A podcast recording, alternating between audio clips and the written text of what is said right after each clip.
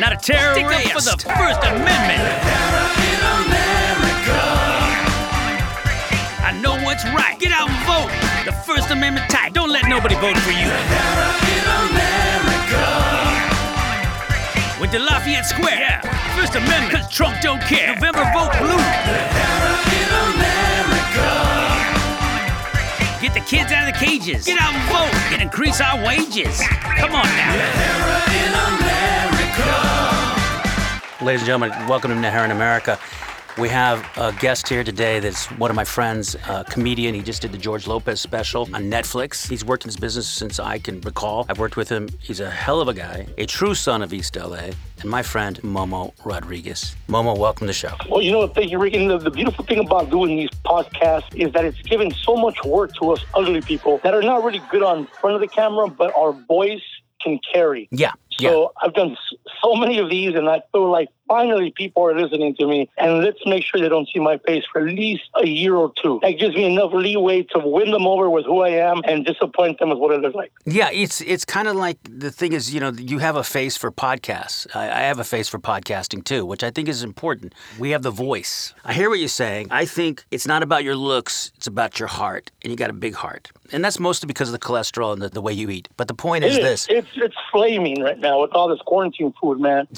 You don't know what it's like. You know, all the Mexican people in my neighborhood, they don't have pets in their backyard no more, bro. We're done. We ate them. Oh, no. There's no chickens anywhere. It's getting really bad. That's how bad it is, that the Mexicans are eating their pets from the backyard. Oh. We need to do something, man. We need to get to work. And I think doing podcasts gets us our mind off of things. It gets us focused on some issues. And, you know, one thing that I love doing about podcasts is that people do actually care about and, you know, can agree with some of the opinions that we have. You just did the George Lopez special, half. We'll do it for half. We'll do it for half. Which is called We'll Do It for Half because he made a joke on a post on Instagram where somebody said they were going to give $80 million for the head of Trump. I guess it was Pakistan, I think. And then George put on there, we'll do it for half. Jokingly, of course. Yeah, it's like... And he got a visit from the Secret Service and they told him, you think this is funny? He's like, it wasn't... No, it's not funny. I mean... And it wasn't a threat. I think it was an estimate. It's pretty funny. It's that you're going, we'll do it for, you're in front of Home Depot going, we need an assassination. I'll do it for half. I've done it before. No problem.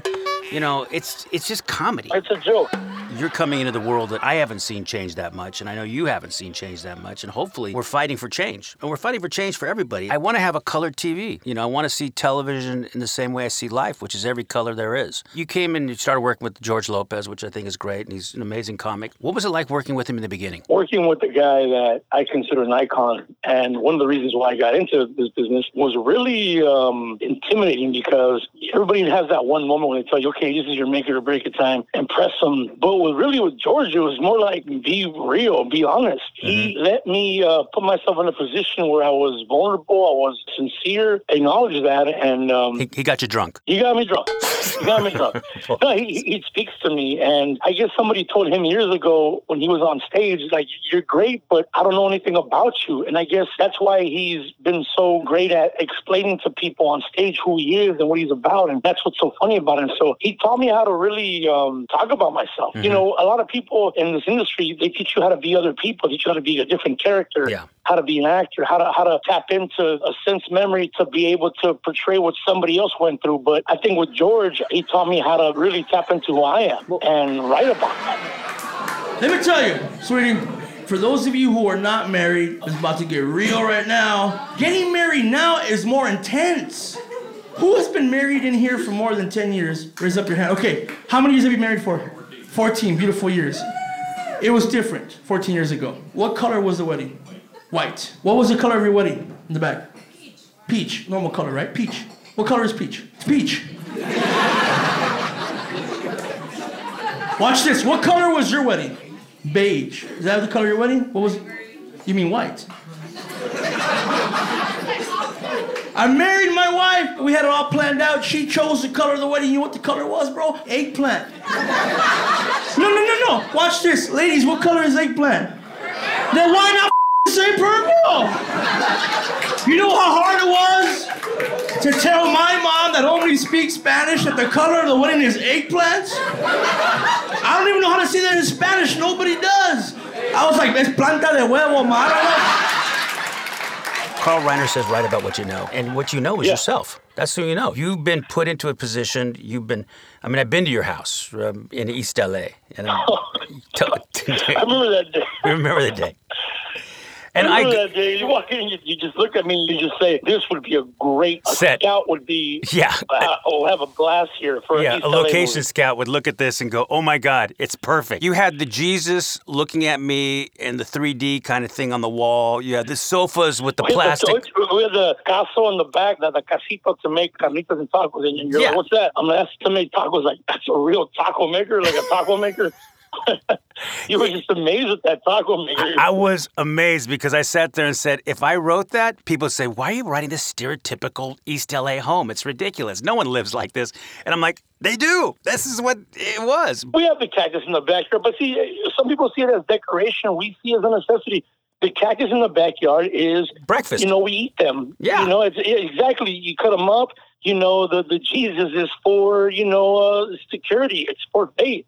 Yeah. You know, the taco maker is, guess what? To make tacos. That's what we do. Yeah. We're you know, it's like going into a, you know, an Italian home and finding a pasta strainer. Yeah, or a picture of the Pope. Be surprised. It's not that these are stereotypes. This is just a way of living. If I sat there and went to a home in Nantucket and said, wow, they got a little lobster cooker, it wouldn't surprise me. Yeah, that's how we grew up. And I guess when you actually pointed that out, when you brought that to my attention, I said to myself, I really am my people. Because a lot of Latinos get into this business saying they're Latino just for the work. Yeah. You know what I mean? We know a lot of fake Latinos. Or what do you call them? Professional Latinos? Professional Latinos. The ones that are concerned about Latinos. And they're like, yeah, I'm brown, I'm this, I'm that. They're down, but then they're not really down for their people. They're the ones that wants to get a deal or some kind of a development deal.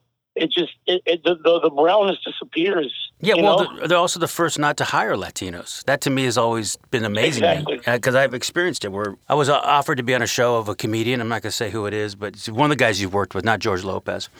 And literally, my agent calls me like an hour later and says, hey, they don't want you on the show. And I go, what are you talking about? The producers called me, so they want me on the show. And I said, well, the star of the show says he wants to be the only Latino. I was actually surprised because I confronted him backstage at a comedy event. I said, hey, I heard this. He goes, I know what you heard. I go, yeah, and I think it's totally wrong because I know you wouldn't do that. And he goes, no, I did that. I want to be the voice of Latinos on my show. You should have the voice of many Latinos on the show. Let's think differently. Let's think we instead of me. That's funny, though, because the reality is, man, and I'll be blunt about it, a Latino thing to do is to not involve any other Latino. Yeah. I hate to say this, and I hate to make this a stereotype, but Latinos will help each other out. That's part of who we are. So the Latino thing to do would be not to help another Latino. I mean, as harsh as that sounds, and people are like, no, Momo, you shouldn't say that. That's not right. I'm like, it's true. That's just competition. Latinos see stand-up and entertainment like a boxer does. Yeah. We're not going to help another boxer, you know. You know, what would it be like if I helped somebody else and they got a show and I lost mine? I would hate myself because I have a family to look after. But look how we... So I get that. You get it, you know? But I think we're also talking about a cultural evolution. We need to think differently. We need to go, my success is your success. Momo, if you got a show, I know I'd stand a good chance at least to be looked at as a writer for your show. And same here. That wouldn't be the problem. It's changing that thinking in ourselves. That's what we all have to do. How do you feel your comedy's evolved now? I think the difference in my stand-up would have to be, it's a journey now. It's not one bit, one-liners. Now every premise is a journey. We talk about that journey. We talk about how I got to this journey. Mm-hmm. It's not me talking on stage about how I see things or things that happen to me. Now it's teaching other people a different perspective that I grew up with. Again, I go back to what I know. It's easier just to write about that. That was the difference. I just started writing more about, you know, me, what I know. I stopped looking for stupid officer. I used to do this joke. I would say things like, my mom, you know, I wanted to write more material, so I asked her, do you remember when I was little? And she's like, you were never little. And it was just, you know, those little fat jokes that people would love and laugh, and then now the material's changed to talk more about, you know, what's going on right now. You have a voice, man. Yeah, well, on this show, Neheron America, I really say, listen, I care about people that actually don't care about me, and that's what this is about. It's telling your story, being heard, and I love having you on the show, so thank you so much, Momo, for being on Neheron America today. It's been a lifelong dream to work with Rick Najera. There's no border we won't cross to bring you the news. We bring you the news so you don't have to. Neheron America, stay tuned. Something new is always happening.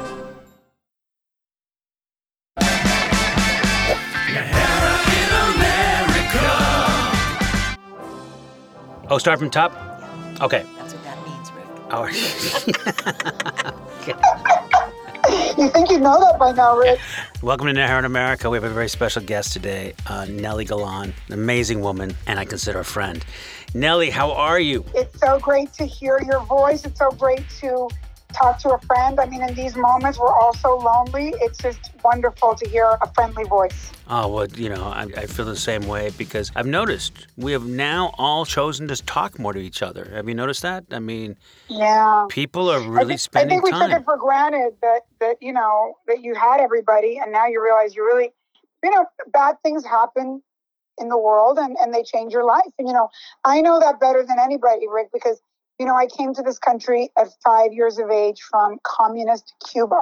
My mother called me today and she said, it's so horrible. And I go, Mom, get over, Latino, very, very dramatic. I go, Mom, these things have happened millions of times in the history of the world.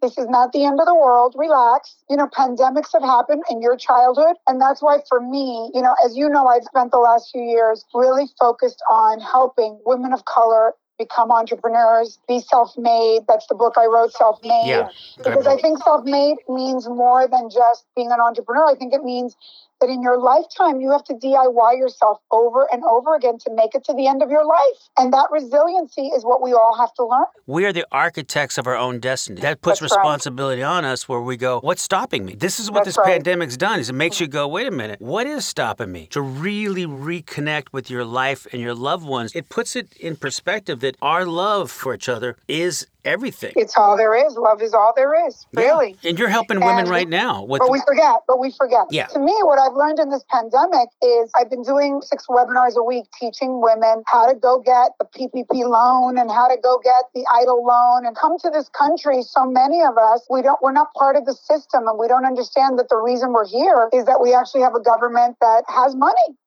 In the SBA during a disaster, and that if we don't take advantage of that, then all the rich people are getting the money and we're sitting home instead of using this moment to build our businesses and take our businesses to the next level. It's not surviving, it's thriving. And that's what you're talking about. You're saying that when we feel out of control, we get depressed. That's the reality.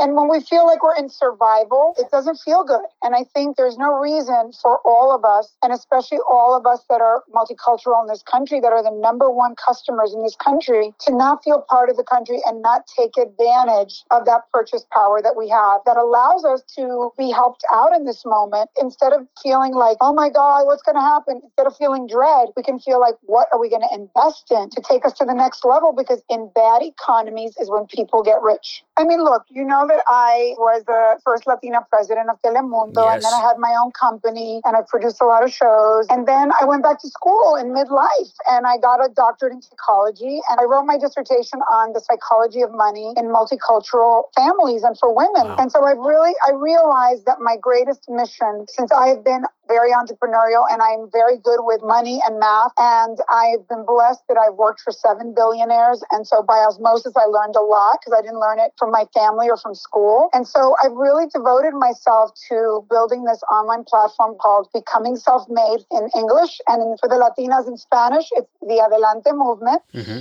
And we interview women that have gone from nothing, that have gone through every obstacle and have become self-made. And then we do an online teaching platform where we teach women how to start businesses, how to buy real estate, how to bring money and abundance and wealth and legacy building wealth to their families. We need an abuela saying, mija, come here, sit down. You got a first date. That's right. Well, I'll be the abuela because I'm into it. Yeah. I'm into it. Sit them down and go, listen, I know this date's very special to you, but I need you to invest in property. And then give a whole lecture in property because that's not the lecture that most abuelas give to a young girl going out. That's true. And I have 2 young girls, so I love your books because I read them. I want them to think that way. They have to. We have to teach our kids properly. That's why, all this pressure that we're feeling in the country, we're in the middle of going through Black Lives Matter. And, there is racism and there is classism and all that in this country. But the way we get through it is we have to take the bull by the horns and really become financially literate to understand that, when you're the number one customer, you have all the power. So we have to take it. Yeah, we have to. And we have to also know that the one group that is really starting the most businesses in America right now is Latina females. That's right. Latina women. Right. That's why why do you think I'm doing what I'm doing? Because I know that. You know, we have to encourage those women because so many of them have become heads of households, and we need them to really thrive. We have to look at the power within Latino culture. Here's looking at kids. Some of them, their parents don't speak English. They're negotiating for their parents on leases and things like that. That, to me, sounds like a future CEO of any company. Yeah, so you're right. What our contribution is, we're a younger culture. Right now, Latinos live 80.9 years on the average. That's more than any other group. And the reason they believe is because our family structure is so strong. We don't feel we're going to be left alone. We have a family. That's why it's so destructive with this immigration policy of separating families. It's the worst thing you can do to a Latino. And that's what they're doing to punish us. We have to say we're not uninvited guests to the wedding of America. This is our rightful place. We have to keep saying it. You know what? Around the corner from the worst things that have happened to me have been the greatest transformations of me. And so when you're younger and bad things happen to you, you don't believe that. But life is a puzzle that reveals itself slowly.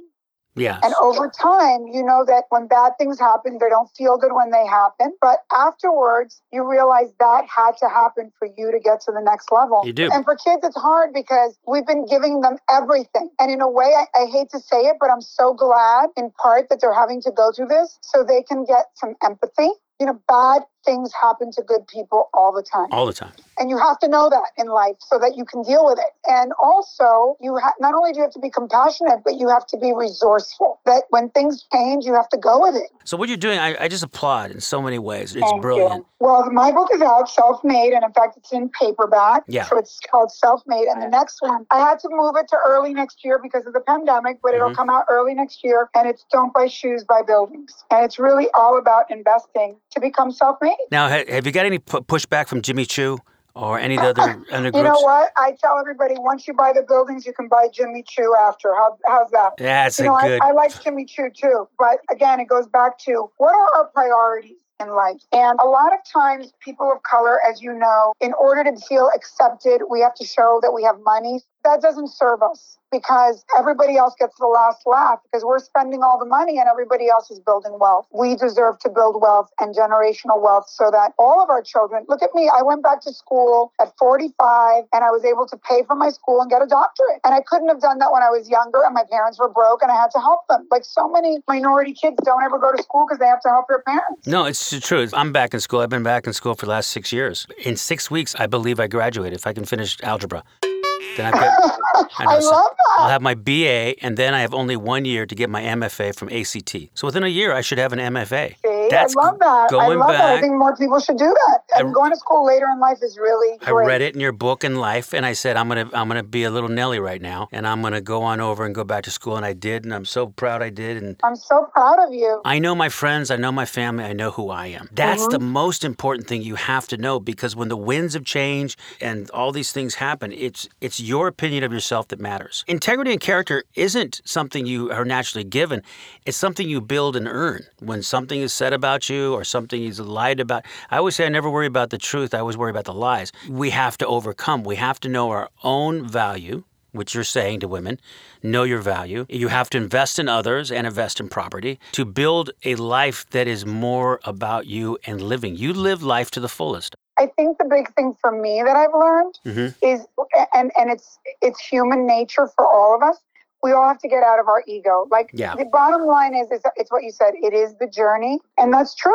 Yeah, because you have to find that inner thing that tells you who you really are, and you have to know it. You have to know who you are, and we're constantly being pushed, especially Latinos and people of color. I've built an entire platform, Becoming Self-Made, which is all free. I have interviews with incredible entrepreneurs that have started from nothing and made it. And we also have incredible webinars that teach you step by step how to do it. Because for me, more important than anything is that you don't feel like you hear somebody inspire you and then they don't tell you how they did it. My book is everywhere on Amazon, Self-Made. And for my Latinas out there is the Adelante movement that has all stories of Latinos that will inspire you, that we really have incredible people in our community. Well, you're a great leader in our community, and I love how you're teaching women to lead, and I think women should lead. So thank you so much, Nelly, for coming on the show. Oh, my God, my pleasure. I loved hearing from you, and I more to come. More to come. Thank you. That's Nely Galán on Neheron America.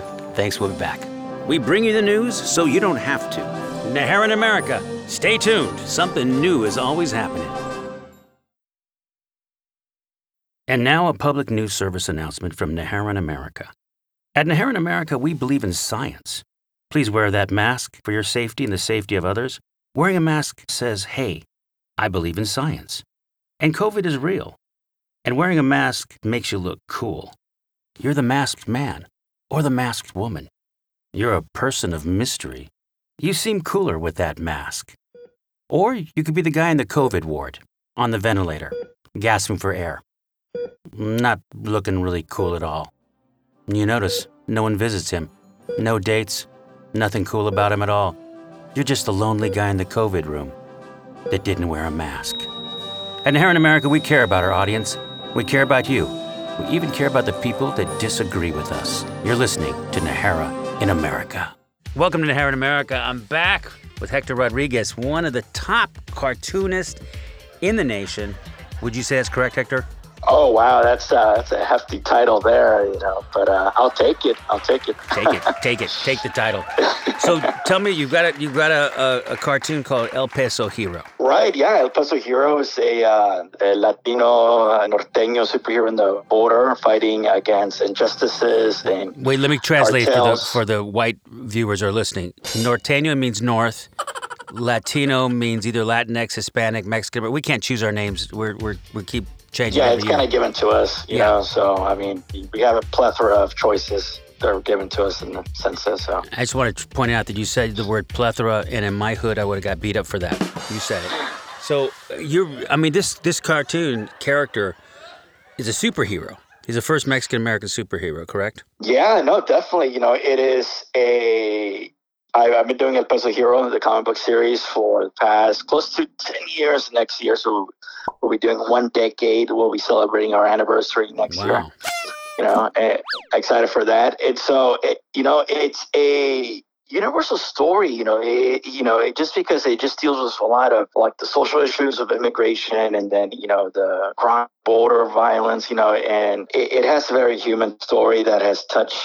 I mean, it's been on the news a lot in the past 9 years. You grew up on the border. I did too. I grew up in San Diego, which is 15 miles from Mexico. Yeah. My homeland. That border world. It's kind of funny because I would meet this character as Buford Gomez, was a right-wing Border Patrol agent. I'm with the Border Patrol. Allow me to introduce myself. My name is Buford Gomez.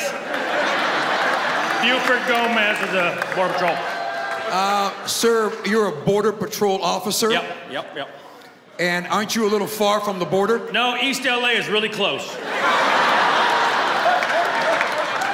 border's a lot more different than it used to be, Tony. So right now, there's a lot of fallacies about Latinos, and we want to clear that up. Oh, yeah? Like what, officer? Well, first of all, not every single Latino is Mexican. I'm glad you noticed. Different kind of Mexicans. There's Puerto Rican Mexicans, Nicaraguan Mexicans, Dominican Mexicans. That's what I grew up with, those kind of guys. Always on the border, dealing with, I would look at them and go, you look more Mexican than me and you're stopping me? I mean, it doesn't really make sense here. And it's all and immigration's changing. I mean, even now, Donald Trump's changing the immigration questions. It's more like, name all 3 of my wives in order of marriage, or how many women have accused him of sexual assault, or what were the ratings on Apprentice season 2? But you know what? Within the Plus a Hero, there's always be, there's always been, the border has always changed, from the hundreds of years, there's history. And so it'll continue to change. And so, it's our job as artists to, in my case, reflecting and showing and sharing those border stories. I always think of the certain times in our lives where we were reminded of who we are. I mean, for me, I was a kid. I told my mom I was going to play with the Mexican kids down the street, but she said, you are Mexican, so you can stay home and play with yourself. And that's a real story that I really did ask her that. I was going to play with Mexican kids down the street. And the Mexican kid who lived down the street lived on an actual chicken ranch. And I thought he was Mexican. I was like, man, this guy's really Mexican. They had a chicken walk through their front room, went back to the refrigerator, got a beer, pulled it out, put on some Vicente Fernandez, and just did a grito. It was the most amazing thing I ever saw. So that's far more Mexican than I was. Cut back on the sound effects. Bo, cut back on the sound effects. I want this to be a dignified show. Bo, no taco truck. Come on. So to me, they were the Mexicans. Yeah. I was the güero kid living up the street. And as you know, güero just means tall, good-looking Mexican man. But Not my people call me that. You know, you grew up on the border. What was your border experience like? Well, you know, I didn't realize, you know, because you live in your world, you have that, you know, especially in the Southwest or the biggest cities 2 hours away, which would be San Antonio. And then, you know, I was lucky enough that, yeah, I kind of consume entertainment from Mexico. And so I grew up with, like, you know, Cantinflas, Capulina, you know, the Mexican cinema, a lot of rich history. And then, you know, I would, you know, race on American comics and Mad Magazine, you know, and all that good stuff. But it wasn't until we actually moved to Central Texas where I was like the only Latino Hispanic kid. In Central Texas? Where it really hit me who the difference, even though I was, you know, it was Guerito too, like light skin, but my last name was Rodriguez, Hector Rodriguez, right? You always gotta, it should have been Hank Rogers. You would have changed your name to Hank Rogers. You probably would have had never had a problem. So it'd be like, right, yeah. I am Hank Rogers. That's who I am, Hank Rogers. Leave him alone. He ain't a Mexican. That's Hank Rogers. Y'all know him. He's the one who's got the mariachi band. We got a good sense of humor in the Border Patrol. Why don't you tell us a little bit, if you can, about the kind of humor that goes on every day at the Border Patrol. All right. Well, you guys want to hear a Border Patrol joke? Yeah. All right, here's one. Knock, knock. Who's there? On what? On the floor, at the Border Patrol. I'll put a baton up your ass. Oh, come on, Tony. Tony. Oh, my God, don't worry. You scared me there a little bit. You're Cuban. It's okay. Yeah. It's okay. I just felt Mexican all of a sudden. Yeah. Whoa. I did that joke at King Taco. The whole kitchen cleared out. I had to make a taco all by myself in the back. It was depressing, you know? Good old Hank, there he goes. Look at Hank. He's a good old boy. Hank's a good one. He's a good one. I like him. Yeah, he's one of the good ones. He's one of the good ones. Or I used to get that. You know, people would look at me and go, Rick, you're one of the good ones. So you grew up in that border. You went from Central Texas being the only... Yeah, and then school, like, well, in my class, you know, and then, you know, a lot of, you know, and I grew up, you know, I was in the Cub Scouts, Boy Scouts, and they had a bake sale.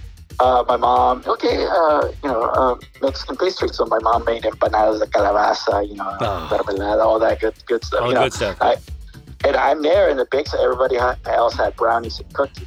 Yeah, you were bringing empanadas. It's like, hey, here's a bowl of menudo from my mother for our pastry bake sale. It's just cow stomach, okay? Menudo. It's Mexican cow stomach, but it's delicious. You have to trust me on this one. Yeah, I mean, this was early 90s, you know. I was born in 82, early 90s, but now it's completely different. You know, Texas is about to be a minority state, majority Latinos, but without all the political clout and power and all that, but that's how it goes. But at least we got our bodies there. That's the main thing. Yeah.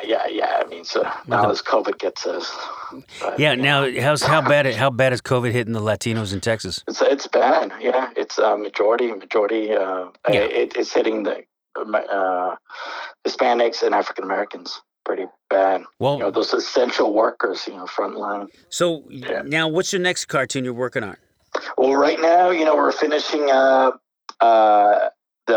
This story arc, and the next story arc is going to be 3 books. It's going to be called El Paso Hero Sicario War. It is in conclusion after 10 years. It really plays like a soap opera with the twists and turns and the hooks. I mean, that's what gets people reading, and it's a great book. I'm not just saying because I write it. No, but you should be proud of it. It actually is a good story. I'm like really digging it, and I'm excited. Good artists, and I know you're one of them, they feel like they've been given a gift. They heard a voice or they heard a song that no one else saw. So it's not that we ever put an ownership on our own material. And so I understand that. It is from a better, higher place of creativity that flows through you. My friend who is a wire hook to God, which basically I'm saying about your artistic ability. So, and you were working on actually a project of mine, Buford Gomez. We are. I created the character years ago. He was a redneck character that I grew up with on the border. Anyone here with a last name ending with a vowel or a Z? Anyone here with a name with an ah in it at all? All right, you got a free trip to Disneyland. I got a white van behind the theater. Just come on by. Neheron America. We regurgitate the news and feed it back to you. Bring you America before it's over.